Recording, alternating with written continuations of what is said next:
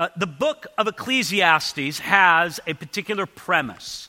And tonight, as we come to the last three chapters of the book of Ecclesiastes, it's helpful for me to remind you of the premise that we saw in the first nine chapters of the book. The premise of the book of Ecclesiastes, which makes it really kind of different than any other book of the Bible, is that it, conducts, it discusses this question from a fairly philosophical standpoint. The question is simply this What meaning does this life have if this life is all there is? Now, there are many people who believe that this life is all there is, that there's nothing beyond what we live in, what we see, what we breathe in, what we experience in this life. And if that were true, that this life is all there is, then it would be fair to ask, what meaning does life have? Now, in the book of Ecclesiastes, he uses, and he, I mean Solomon, who calls himself the preacher of the book of Ecclesiastes, he uses a phrase repeatedly. As a matter of fact, he uses it 27 times in the book of Ecclesiastes. And the phrase is under the sun. And in the mind of uh, uh, Solomon, that phrase under the sun considers life in this world. In other words, under the sun has the sense of this life in the here and now and not in consideration of eternity. Do you get the idea there?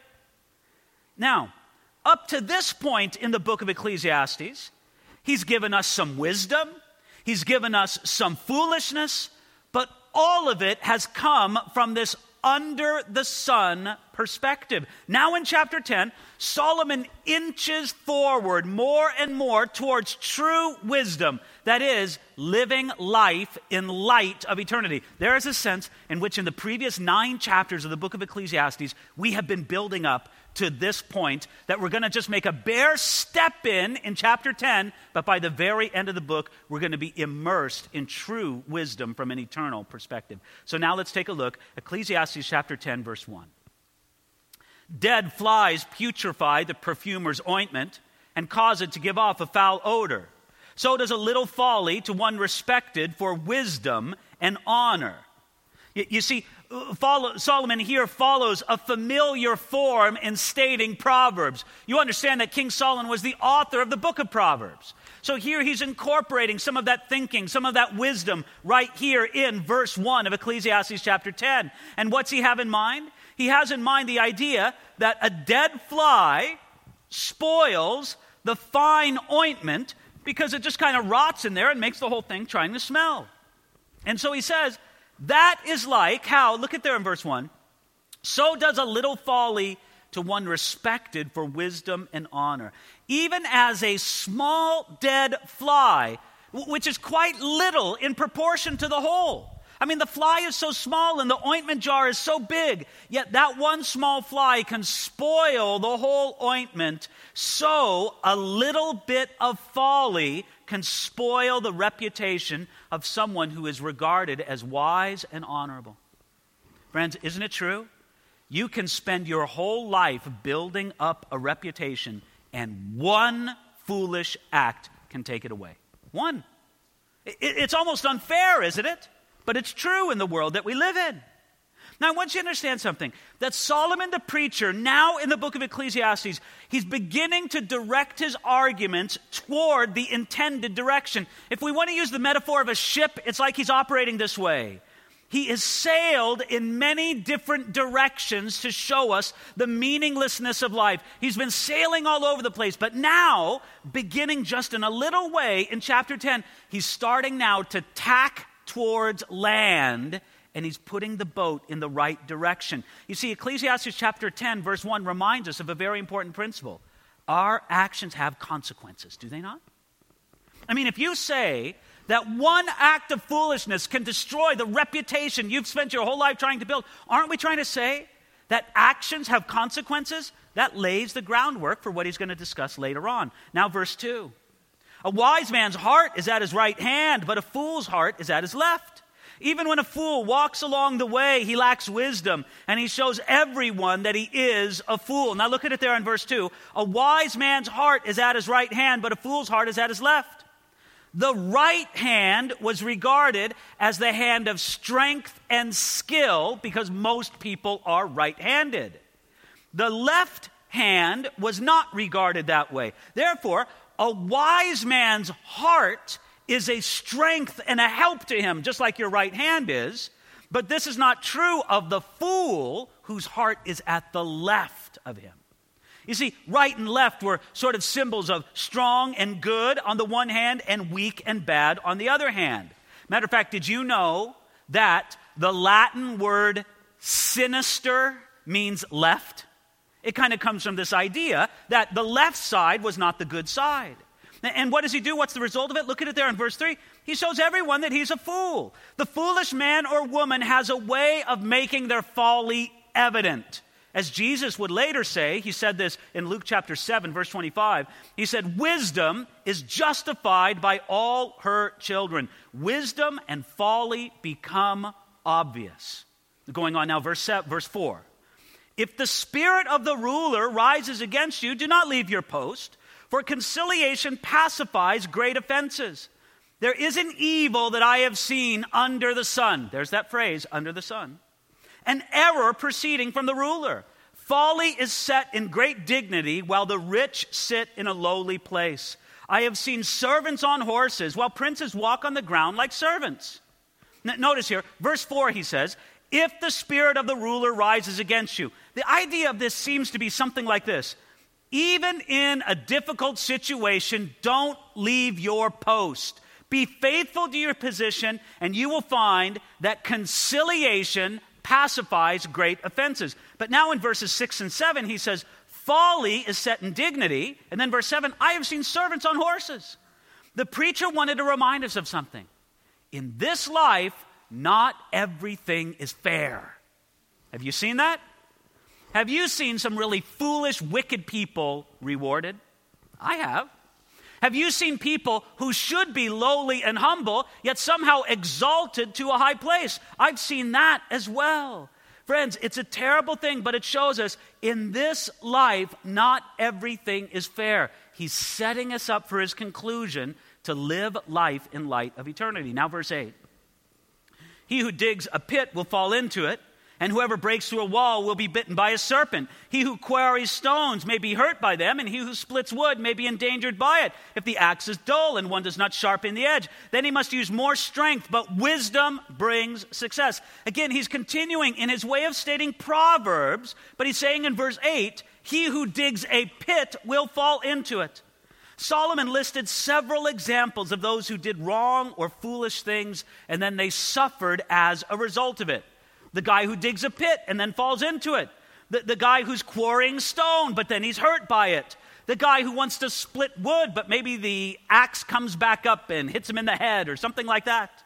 Again, the fool will continue on and use a dull axe, as he mentions in verse 10, instead of being wise and sharpening the edge. You see, listen, this is the point. The fool doesn't consider the future. The fool just says, axe, wood, chop. The wise man says, axe, sharper, work, easier, and safer. I don't know why I'm talking like a caveman, but you get the idea. you get the idea here, right? The, the wise man says, Let me think about the future. I want you to understand, Solomon is setting us up for the end. Because in the end, he's going to ask us, I don't mean to blow the, I, I'm just going to tell you it now. We'll get to it, but let me just get, help you understand it in the here and now. That a wise life lives life in light of eternity, not just in the here and now. No. But when we live life in the light of eternity, we're thinking about the future, just like a man who sharpens the axe instead of just beating with a dull axe upon the wood.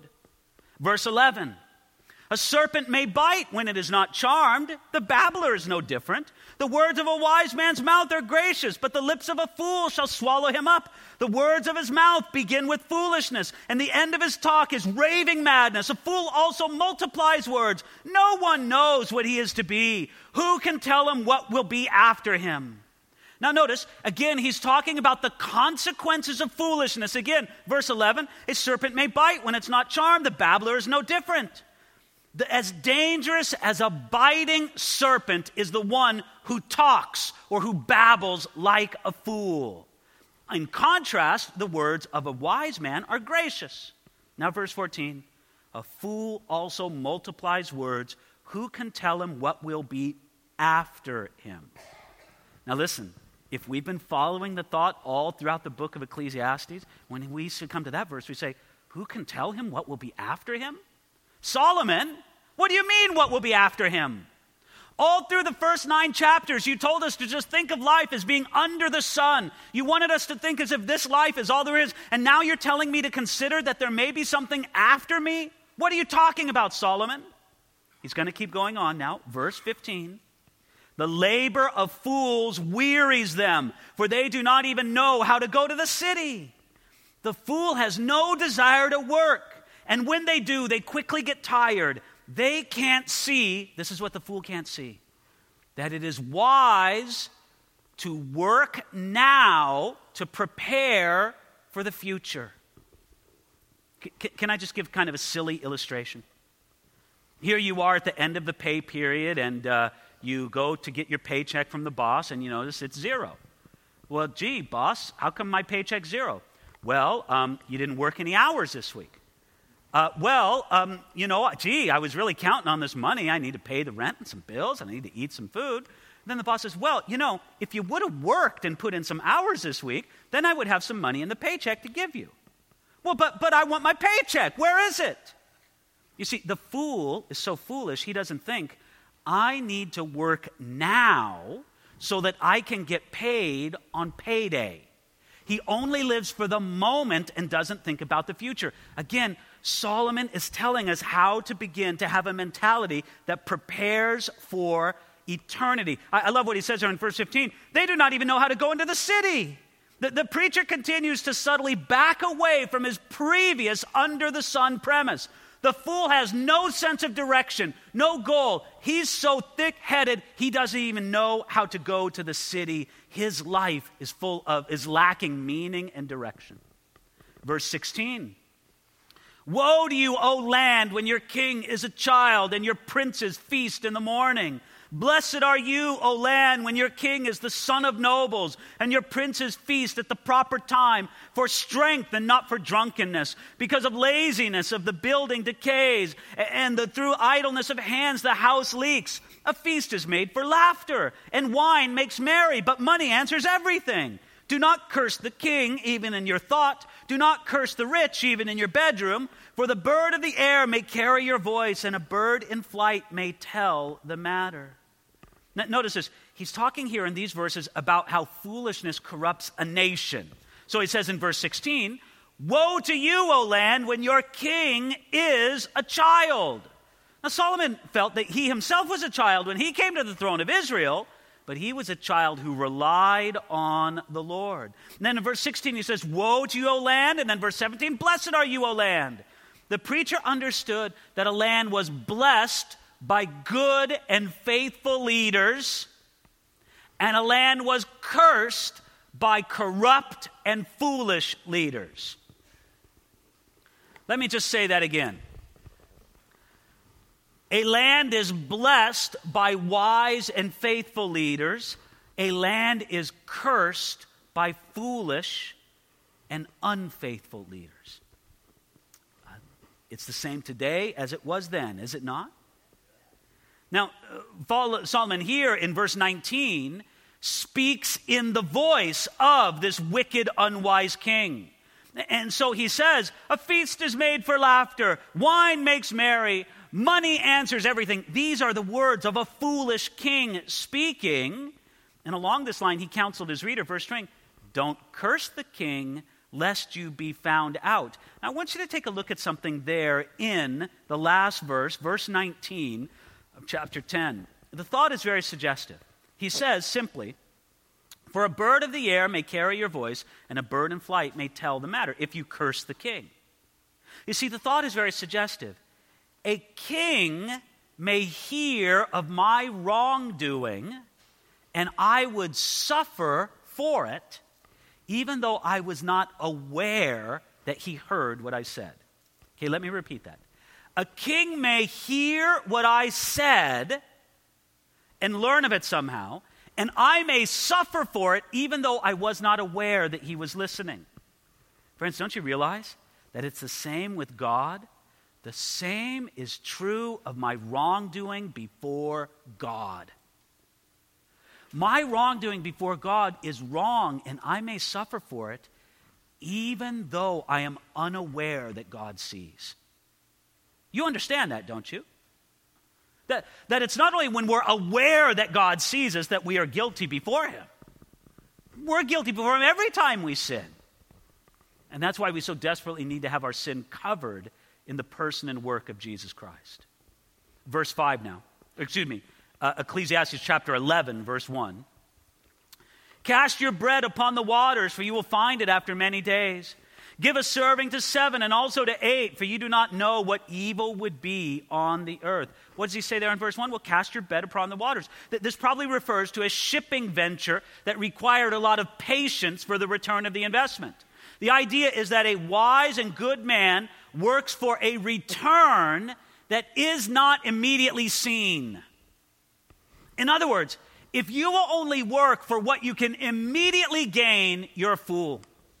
The best and most important returns, both in business, but it's also true spiritually, are returns on investment where you invest for a long time wisely and then you receive.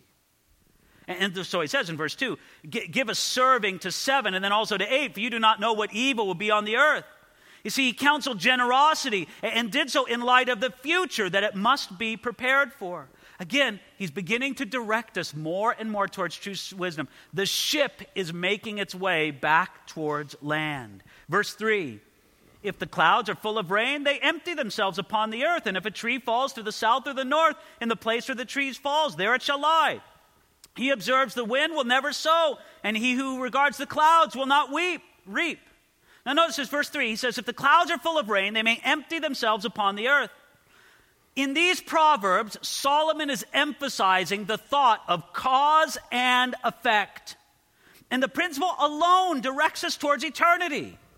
Think about it. The principle of cause and effect causes us to think towards eternity. Because we know this that not everything is answered in this life.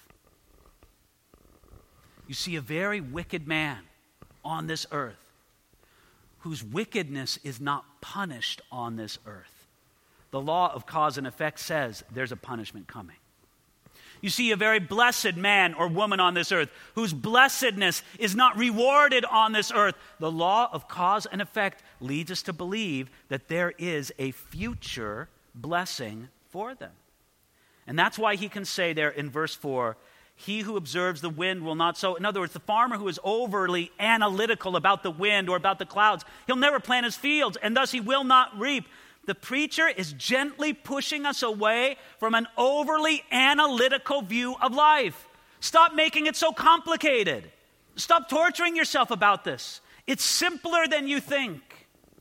Verse 5 Or do you not know what is the way of the wind, or the bones grow in the womb of her who is with child? So you do not know the works of God who makes everything. Again, in verse 5, he is again reminding us of the limitations of human knowledge. You, you don't know the way of the wind, and you don't know how the bones grow in the womb of the mother. Isn't that a marvelous statement? Think about it. All the substance that begins in the womb of the mother, none of it is hard like bone is hard. Yet somehow bones form in the womb of the mother. How does that get there? Now, again, I know that there's scientific explanations and all that, but you have to see, just taking a distance from it in a very simple way, looking and go, wow, how does that happen? It reminds us, verse 5, so you do not know the works of God who makes everything. In the same way that we do not know the hidden things, we also do not know the works of God in a complete or comprehensive way. The preacher is bringing us to a place of humility and submission to God and His works that again push us to a place that is away from that firmly entrenched under the sun premise. Verse 6. In the morning, sow your seed, and in the evening, do not withhold your hand. For you do not which will prosper, either this or that. Whether alike, both will be good. In other words, using agricultural images, the preacher tells us to do the work of all kinds. Do your morning work, do your evening work. Why? Because you don't know which will prosper. Again, he pushes us towards an appropriately humble loss of self confidence. We should give ourselves to all kinds of work because you don't know what will succeed.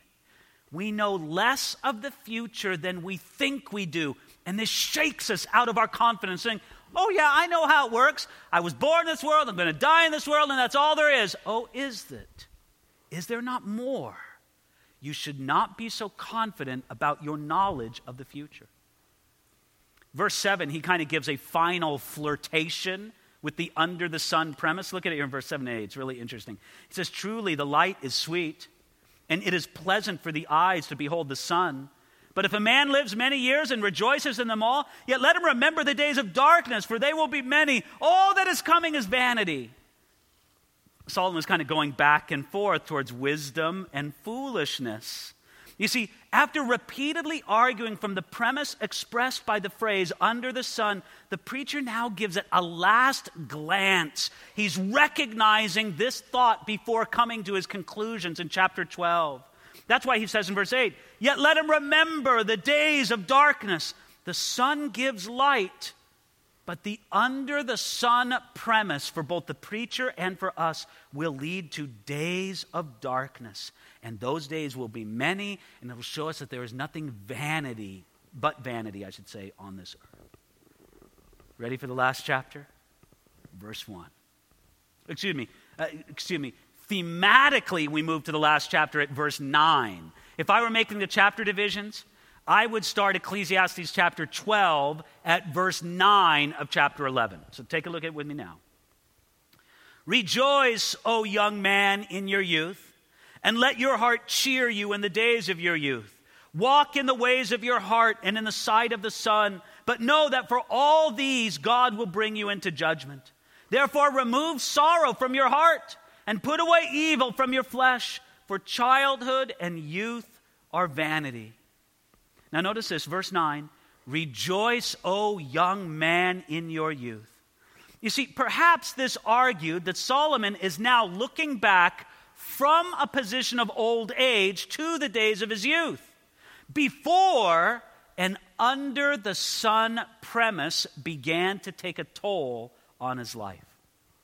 Now, friends, there's one of the great challenges of the book of Ecclesiastes is trying to connect the life of Solomon with the book of Ecclesiastes.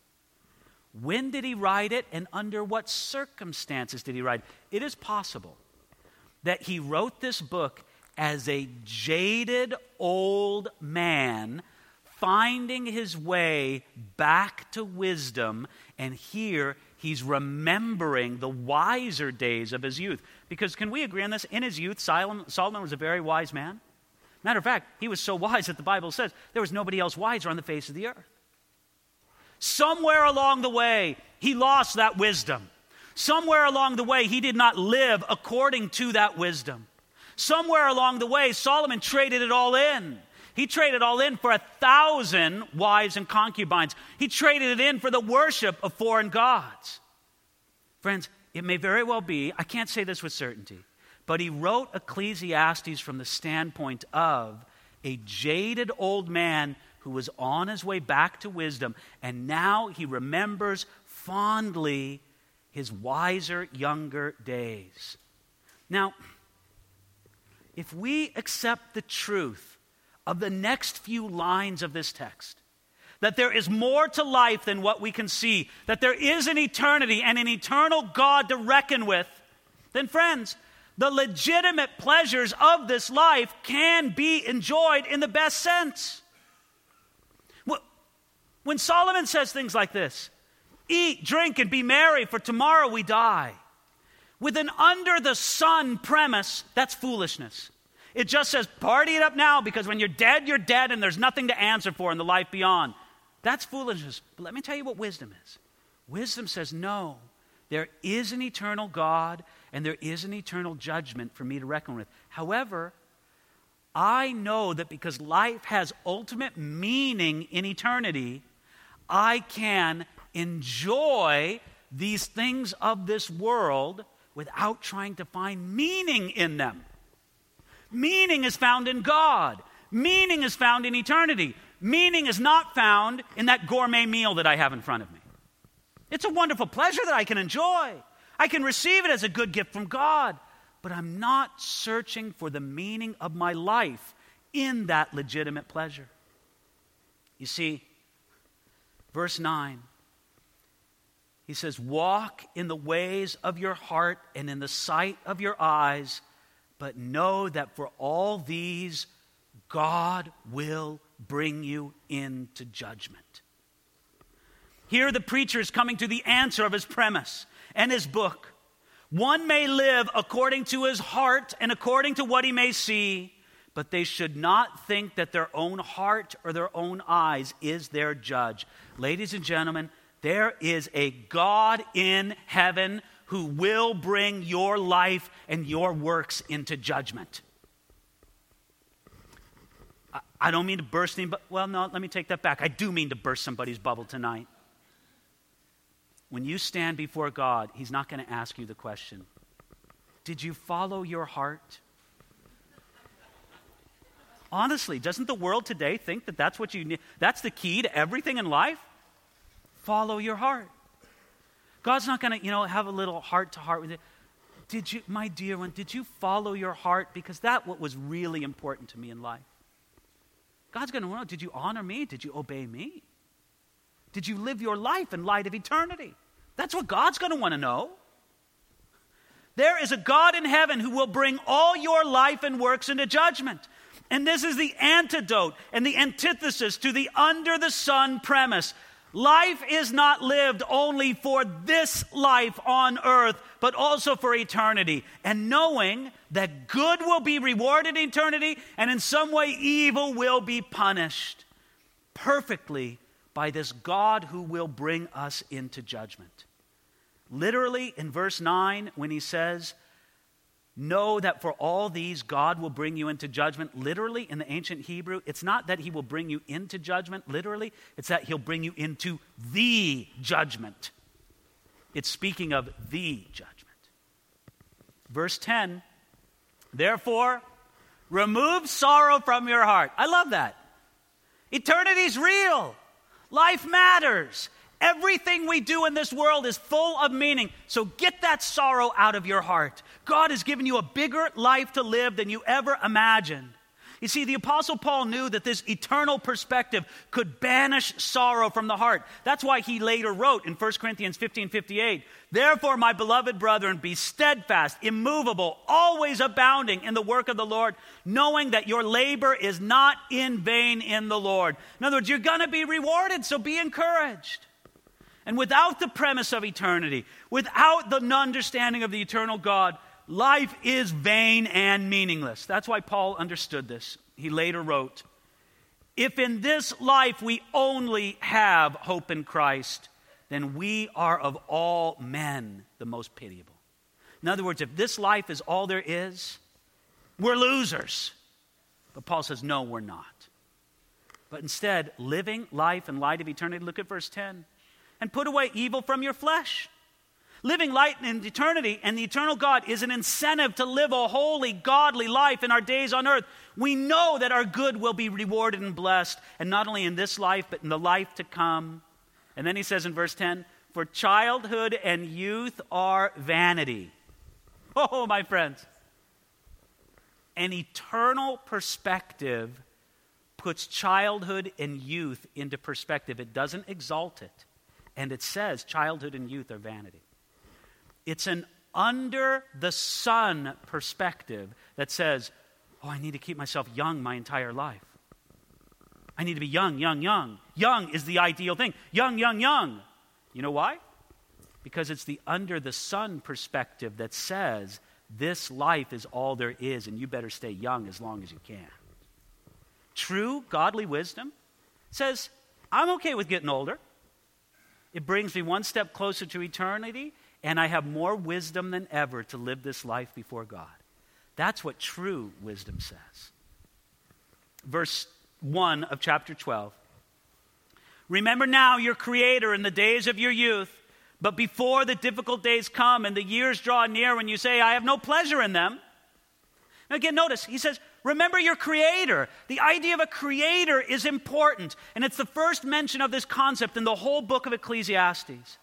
It's as if the preacher refused to think about the eternal God in the future, but he also wanted to put the creator God in the past out of his mind. Because for the man under the, under the sun perspective, now is all that matters. But he says, no, think about eternity in the future and think about your creator in the past. Remember now your creator in the days of your youth. Because you, you youth, you young people, you are the ones most likely to discount the reality of eternity and the eternal God. When you're young, you think, man, life is forever, isn't it? Well, you put on a few years and you come back to me and we'll have that discussion. No, you realize life is short and you need to prepare for the world beyond when you get a little bit older.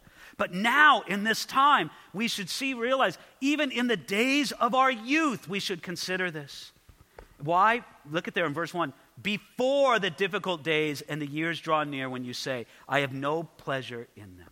The preacher advised young people to remember God and eternity before they suffer greatly by subjecting themselves to an under the sun premise of life. Listen, I got to say that just through the goodness and the mercy of God, these were things that, at least in a small way, my wife Inga-Lill and I understood early in our life.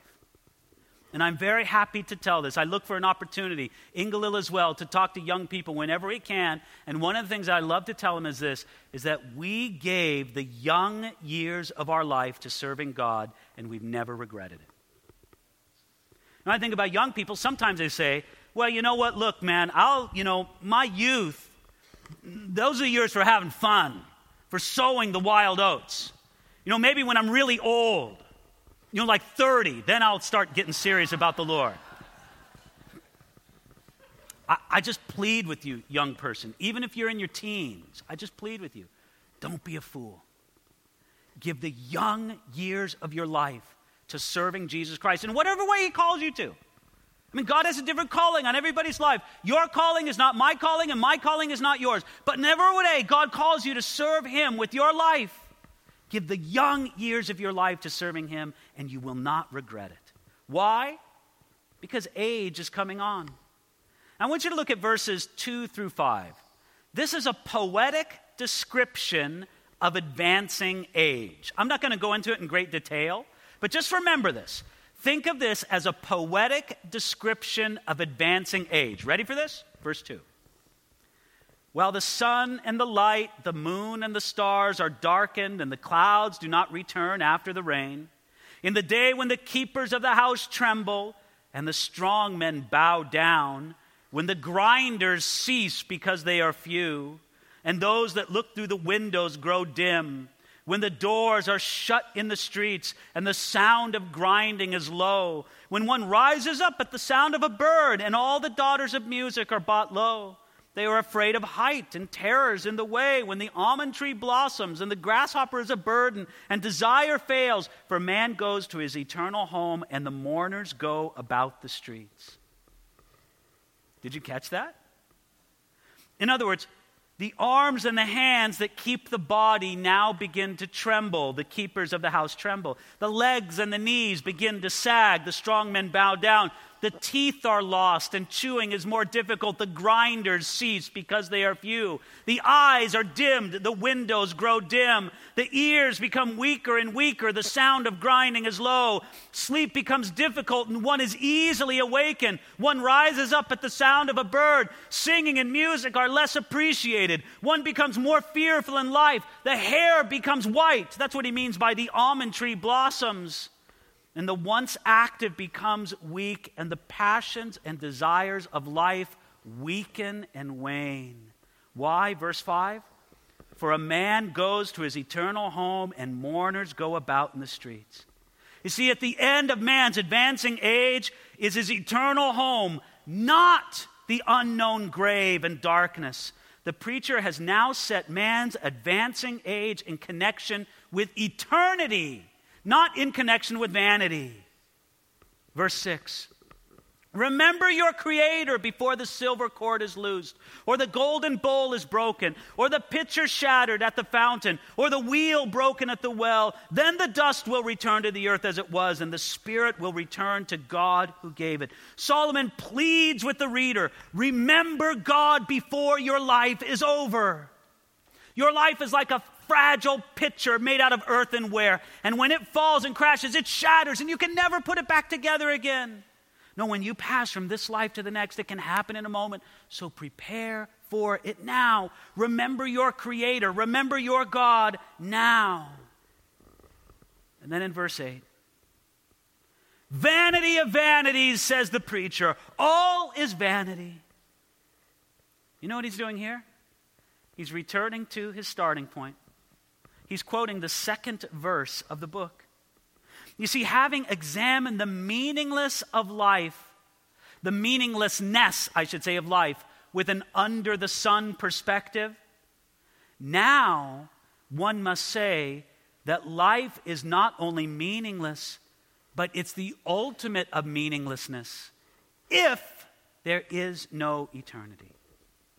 With an under the sun premise, everything is vain, nothing has meaning. Friends, I just want you to reflect on the fact that we have in our world, we have so many people for whom life has no meaning. They need the message of God's word. They need the message of the book of Ecclesiastes. They need to see that life lived in light of eternity and the eternal God has meaning. One man who reflected deeply on the meaning of life and on the price of a life lived without meaning was a Holocaust survivor named Viktor Frankl. His book, Man's Search for Meaning, relates some of his experiences and his um, uh, understanding of life. He wrote this quote, This striving to find a meaning in one's life is the primary motivational force in man.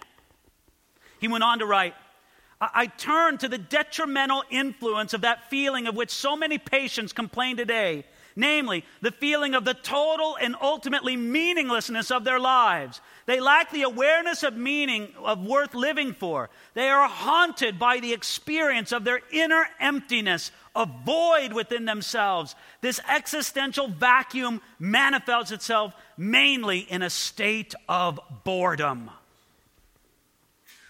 Do you know why there are so many people bored with life? Because they're so out of touch with the fact that a life lived in eternity is full of meaning. When you connect yourself with the eternal God and the concept of eternal reward, then you realize everything you do right now matters. Everything. What you do right now the fact that you're sitting here listening to the Word of God, and I hope thinking about it, at least offering the Holy Spirit the opportunity to speak to your heart, this means something for eternity. You will be rewarded in eternity for this. It matters. But for the person who shuts all of that off, no wonder they're bored. They're bored because nothing has meaning, nothing matters. Viktor Frankl was not a Christian. And he did not believe that there was any one meaning to life. He thought that each man had his own meaning and it could even change from moment to moment. Friends, Viktor Frankl, he didn't have the answers, but he knew how to ask the questions and to point us to the fact that we need, we need to live lives full of meaning. Verse 9 and moreover, because the preacher was wise, he still taught the people knowledge. Yes, he pondered and sought out and set in order many proverbs. The preacher sought to find acceptable words in what was written in upright words of truth. The words of the wise are like goads, and the words of scholars are like well driven nails given by one shepherd. And further, my son, be admonished by these. Of the making of many books there is no end, and much study is wearisome to the flesh. And all the students before finals say, Amen. You see, the preacher, that is Solomon, he says, because the preacher was wise, he still taught the te- people. The preacher's search for wisdom and knowledge didn't leave him less wise. He was still a teacher of the people and a writer of Proverbs. But he says, the words of the wise are like goads, and the words of scholars are like well driven nails. True wisdom has an effectiveness and an impact. And that's why he says in verse 12, be admonished by these. But then he throws in at the end of verse 12, the, vo- the verse we commented upon. Of the making of books there is no end, and much study is wearisome to the flesh. Don't believe everything you read, for all does not come from one shepherd. That's the advice there. The conclusion, verses 13 and 14. Are you ready for this? Let us hear the conclusion of the whole matter. Fear God and keep his commandments. For this is man's all. For God will bring every work into judgment, including every secret thing, whether good or evil. Friends, much of the book of Ecclesiastes is written under a false premise. But Solomon examines the false present and premise and he turns it around and he examines it from every side. He speaks in the voice of that false premise. But make no mistake about it, here, especially in the closing verses of the book, he comes back to true wisdom. And what does he say with the true wisdom? Here's the conclusion of the whole matter. He says, verse 13, fear God and keep his commandments, for this is man's all. Solomon came to the conclusion that it was worth it to obey God, and that his obedience both pleased God and it fulfilled man's destiny. Verse 14 For God will bring every work into judgment, including every secret thing, whether good or evil. Friends, that is impossible to say with an under the sun premise. Yet it is the root reason why it is good to fear God and keep his, account, uh, keep his commandments because there is and will be an eternal accounting for everything we do. Now, this is how the book ends. I like what Derek Kidner said about this. He said, quote, "This is how the book will end. On this rock we can be destroyed." But it is a rock and not quicksand. There is the chance to build. Let me wrap it up with I think is a remarkable story. I hope it's remarkable to you. In the 1930s, there was an Australian alcoholic. His name was Arthur Stace. He was converted and he heard an inspiring sermon on the subject of eternity.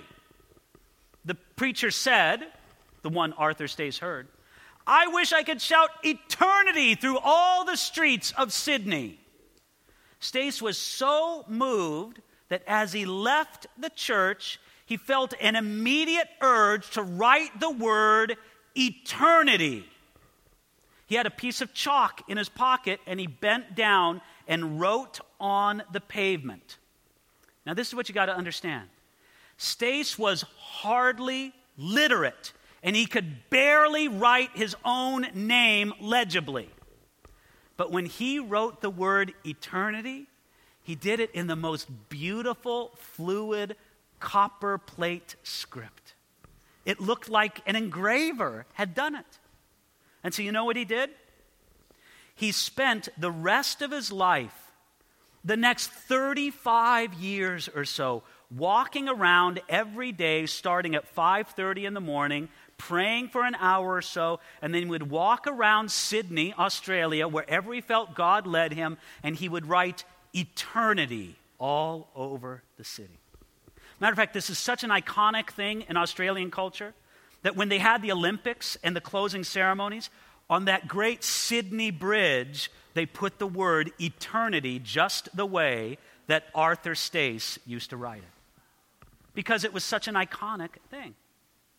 Now, friends, that was a man who had some divine wisdom. That was a man who understood something. That living life in light of eternity is true wisdom. I know that it feels like to you and I that this life is forever. I, I imagine um, the young mother with a couple of kids and diapers and feeding schedules and trying to coordinate nap times and the terrible twos and all the rest of Man, we sure lived through it in our family, all of that. you know, try to tell her this life is short. Life seems like an eternity right now. And I understand that.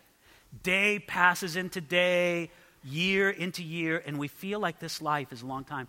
Ladies and gentlemen, let me tell you something. In fact of the matter, this life is very short, and we need to be in constant preparation for eternity because it's coming. And true wisdom is to live life in light of eternity. Father, we pray that you would help us to do that. We believe in Jesus Christ.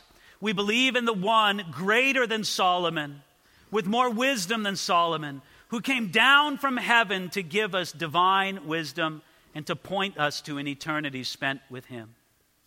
So, Lord, would you please confirm to our lives? Lord, we don't want to end up like Solomon, who it's questionable, Lord, whether or not he even followed his own wisdom on this point. But Lord, we want to live and move and have our being in you, who is eternal, and with a sharp mind looking towards eternity. Help us to do it, Lord, and to thereby glorify you. We pray this in Jesus' name. Amen. Let's